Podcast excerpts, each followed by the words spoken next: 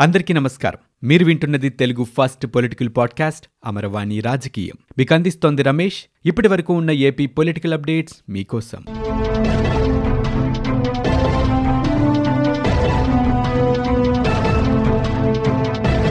పేదరికం పోవాలన్నా సామాన్య ప్రజల కష్టాలు తీరిపోవాలన్నా తెలుగుదేశం పార్టీ మళ్ళీ అధికారంలోకి రావాలని ఆ పార్టీ అధినేత చంద్రబాబు నాయుడు అన్నారు. హైదరాబాద్లోని ఎన్టీఆర్ ట్రస్ట్ భవనంలో ఏర్పాటు చేసిన తెలుగుదేశం పార్టీ నలభైవ ఆవిర్భావ వేడుకల్లో చంద్రబాబు నాయుడు పాల్గొన్నారు. ఎన్టీఆర్ విగ్రహానికి పూలమాలలు వేసి నివాళులర్పించారు.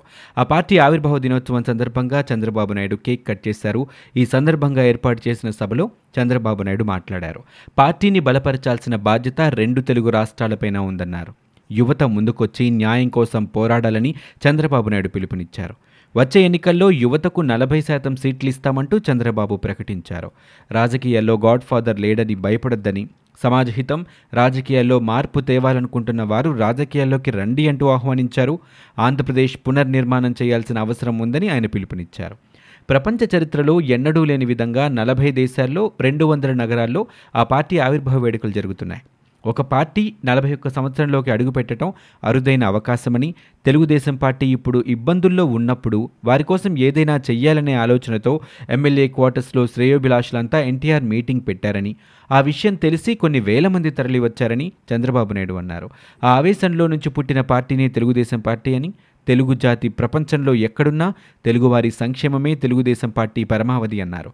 తెలుగువారి ఆత్మగౌరవాన్ని ప్రపంచం నలుమూలలా చాటి చెప్పిన వ్యక్తి ఎన్టీఆర్ అని ప్రశంసించారు. అధికారంలో ఉన్నా ప్రతిపక్షంలో ఉన్నా ఎప్పుడూ ప్రజాపక్షంలోనే ఉన్నామన్నారు. కిలో బియ్యం రెండు రూపాయలకే పథకం ప్రవేశపెట్టి పేదవారి ఆకలి తీర్చారని ప్రజల్ని పీడిస్తున్న పటేల్ పట్వారీ వ్యవస్థను ఒక్క కలంపోటుతో రద్దు చేశారని చంద్రబాబు అన్నారు. మహిళలకు ఆస్తిలో సమాన హక్కు రాజకీయాల్లో తొమ్మిది శాతం రిజర్వేషన్లు ఇచ్చారన్నారు.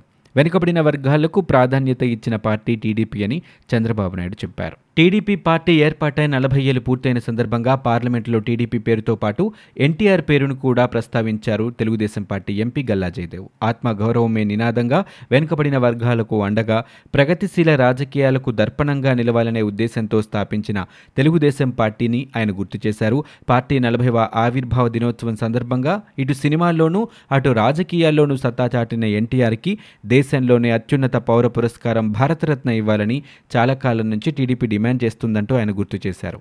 అదే డిమాండ్ని మరొకసారి లోక్సభలో గల్లా జయదేవ్ ప్రస్తావించారు. పార్లమెంట్ సమావేశంలో భాగంగా లోక్సభలో ఈ అంశాన్ని గల్లా జయదేవ్ ప్రస్తావించారు. ఎన్టీఆర్కు భారతరత్న ఇవ్వాలని మరోసారి డిమాండ్ చేశారు. ఇక ఇదే సమయంలో టీడీపీ నలభై వసంతాల పండుగ జరుపుకుంటున్న విషయాన్ని ఆయన పార్లమెంటు దృష్టికి తీసుకువెళ్ళారు ఆంధ్రప్రదేశ్ ముఖ్యమంత్రి జగన్మోహన్ రెడ్డి తెలంగాణ హైకోర్టుని ఆశ్రయించారు. నల్గొండ జిల్లా హుజూర్ నగర్లో ఎన్నికల నియమావళి ఉల్లంఘించారన్న కేసు కొట్టివేయాలని క్వాష్ పిటిషన్ దాఖలు చేశారు. రెండు వేల పద్నాలుగులో అనుమతి లేకుండా రోడ్ షో నిర్వహించారనే జగన్పై అభియోగాలున్నాయి. విచారణకు హాజరు కావాలని ఇటీవల జగన్కు ప్రజాప్రతినిధుల కోర్టు సమన్లు జారీ చేసింది.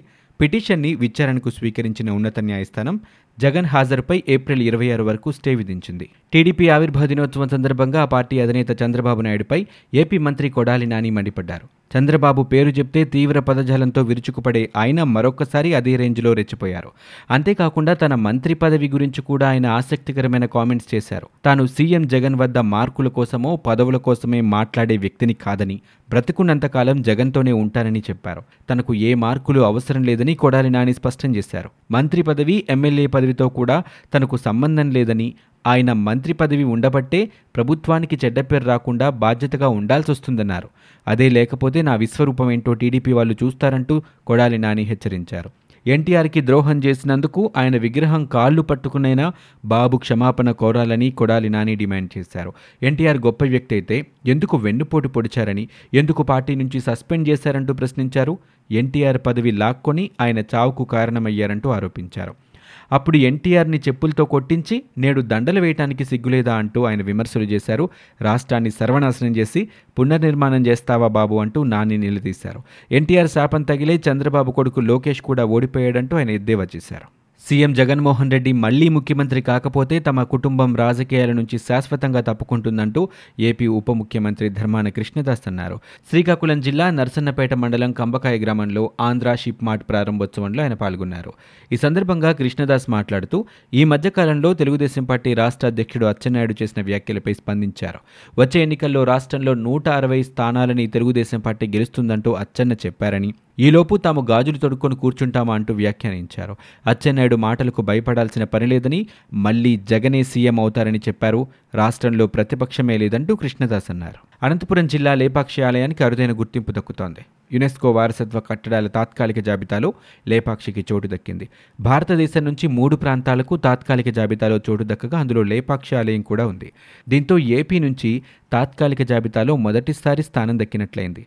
మరో ఆరు నెలల్లో యునెస్కో తుది జాబితా విడుదల చేయనుంది. తుది జాబితాలో లేపాక్షికి చోటు దక్కితే ఇదొక అరుదైన గుర్తింపుగా అవుతుంది. పోలవరంతో పాటు ప్రాధాన్యత ఉన్న ప్రాజెక్టుల్ని నిర్ణయించిన గడువులోగా పూర్తి చేయాలని అందుకు తగిన కార్యాచరణ అమలు చేయాలని ముఖ్యమంత్రి జగన్మోహన్ రెడ్డి రాష్ట్ర అధికారులని ఆదేశించారు. పోలవరం ప్రాజెక్టులో పునరావాసాన్ని ఎంత త్వరగా వీలైతే అంత త్వరగా పూర్తి చేయాలని డీబీటీ పద్ధతిలో ఆర్ అండ్ ఆర్ ప్యాకేజీలు చెల్లించాలని సీఎం కోరారు.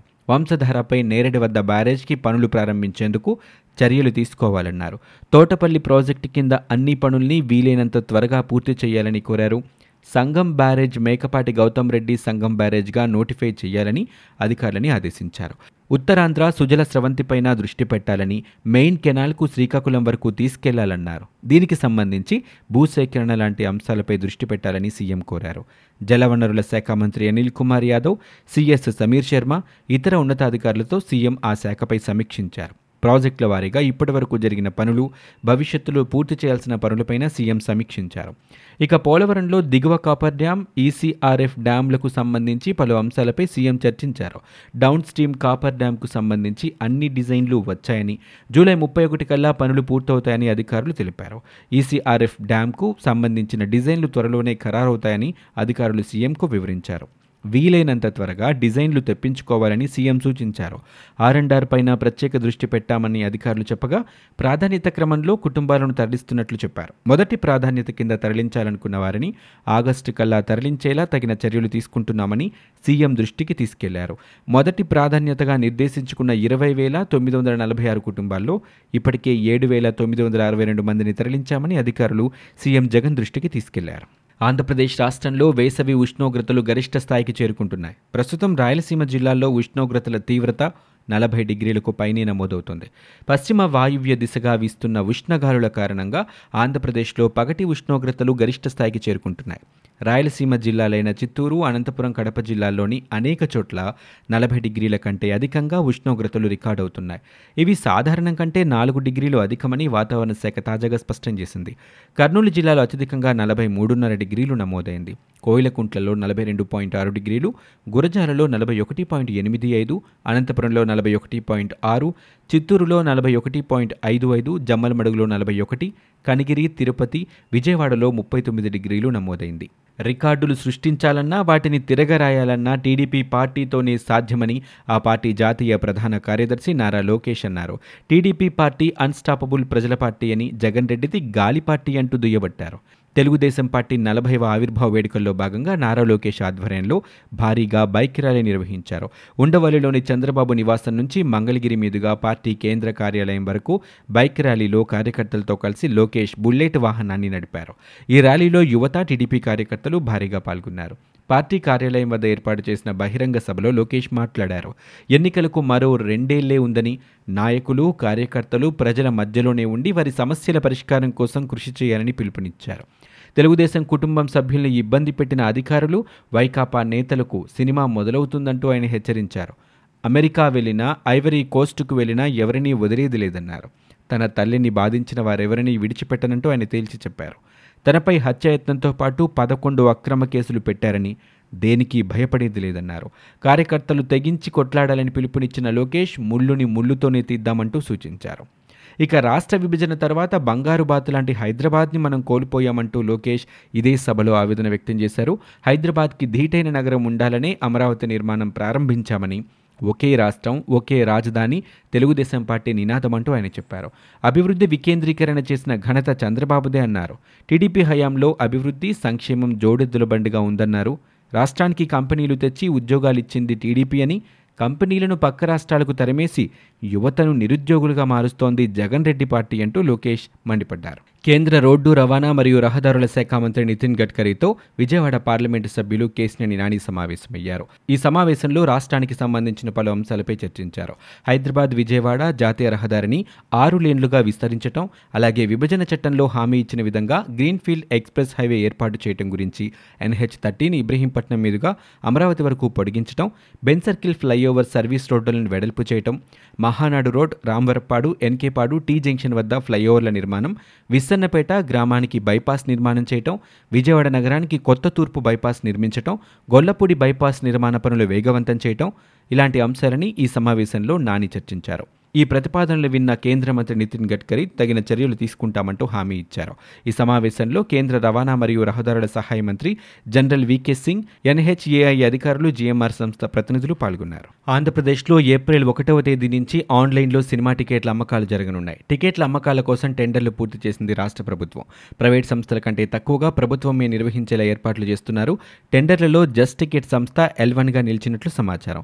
అన్ని థియేటర్లు ఒకే సంస్థ ద్వారా టికెట్ల అమ్మకాలు చేసేలా చర్యలు తీసుకోనున్నారు ప్రేక్షకులపై ఆన్లైన్ ఛార్జీల భారం లేకుండా ప్రభుత్వమే వీటిని నిర్వహించనుంది. ఇవి ఇప్పటివరకు ఉన్న ఏపీ పొలిటికల్ అప్డేట్స్. మీరు వింటున్నది అమరవాణి రాజకీయం. Telugu first political podcast. నేను Ramesh. For more details visit WWW dot Amaravani dot in. We are also available on Spotify, Ghana, Apple Podcast, iTunes, and Google Podcast.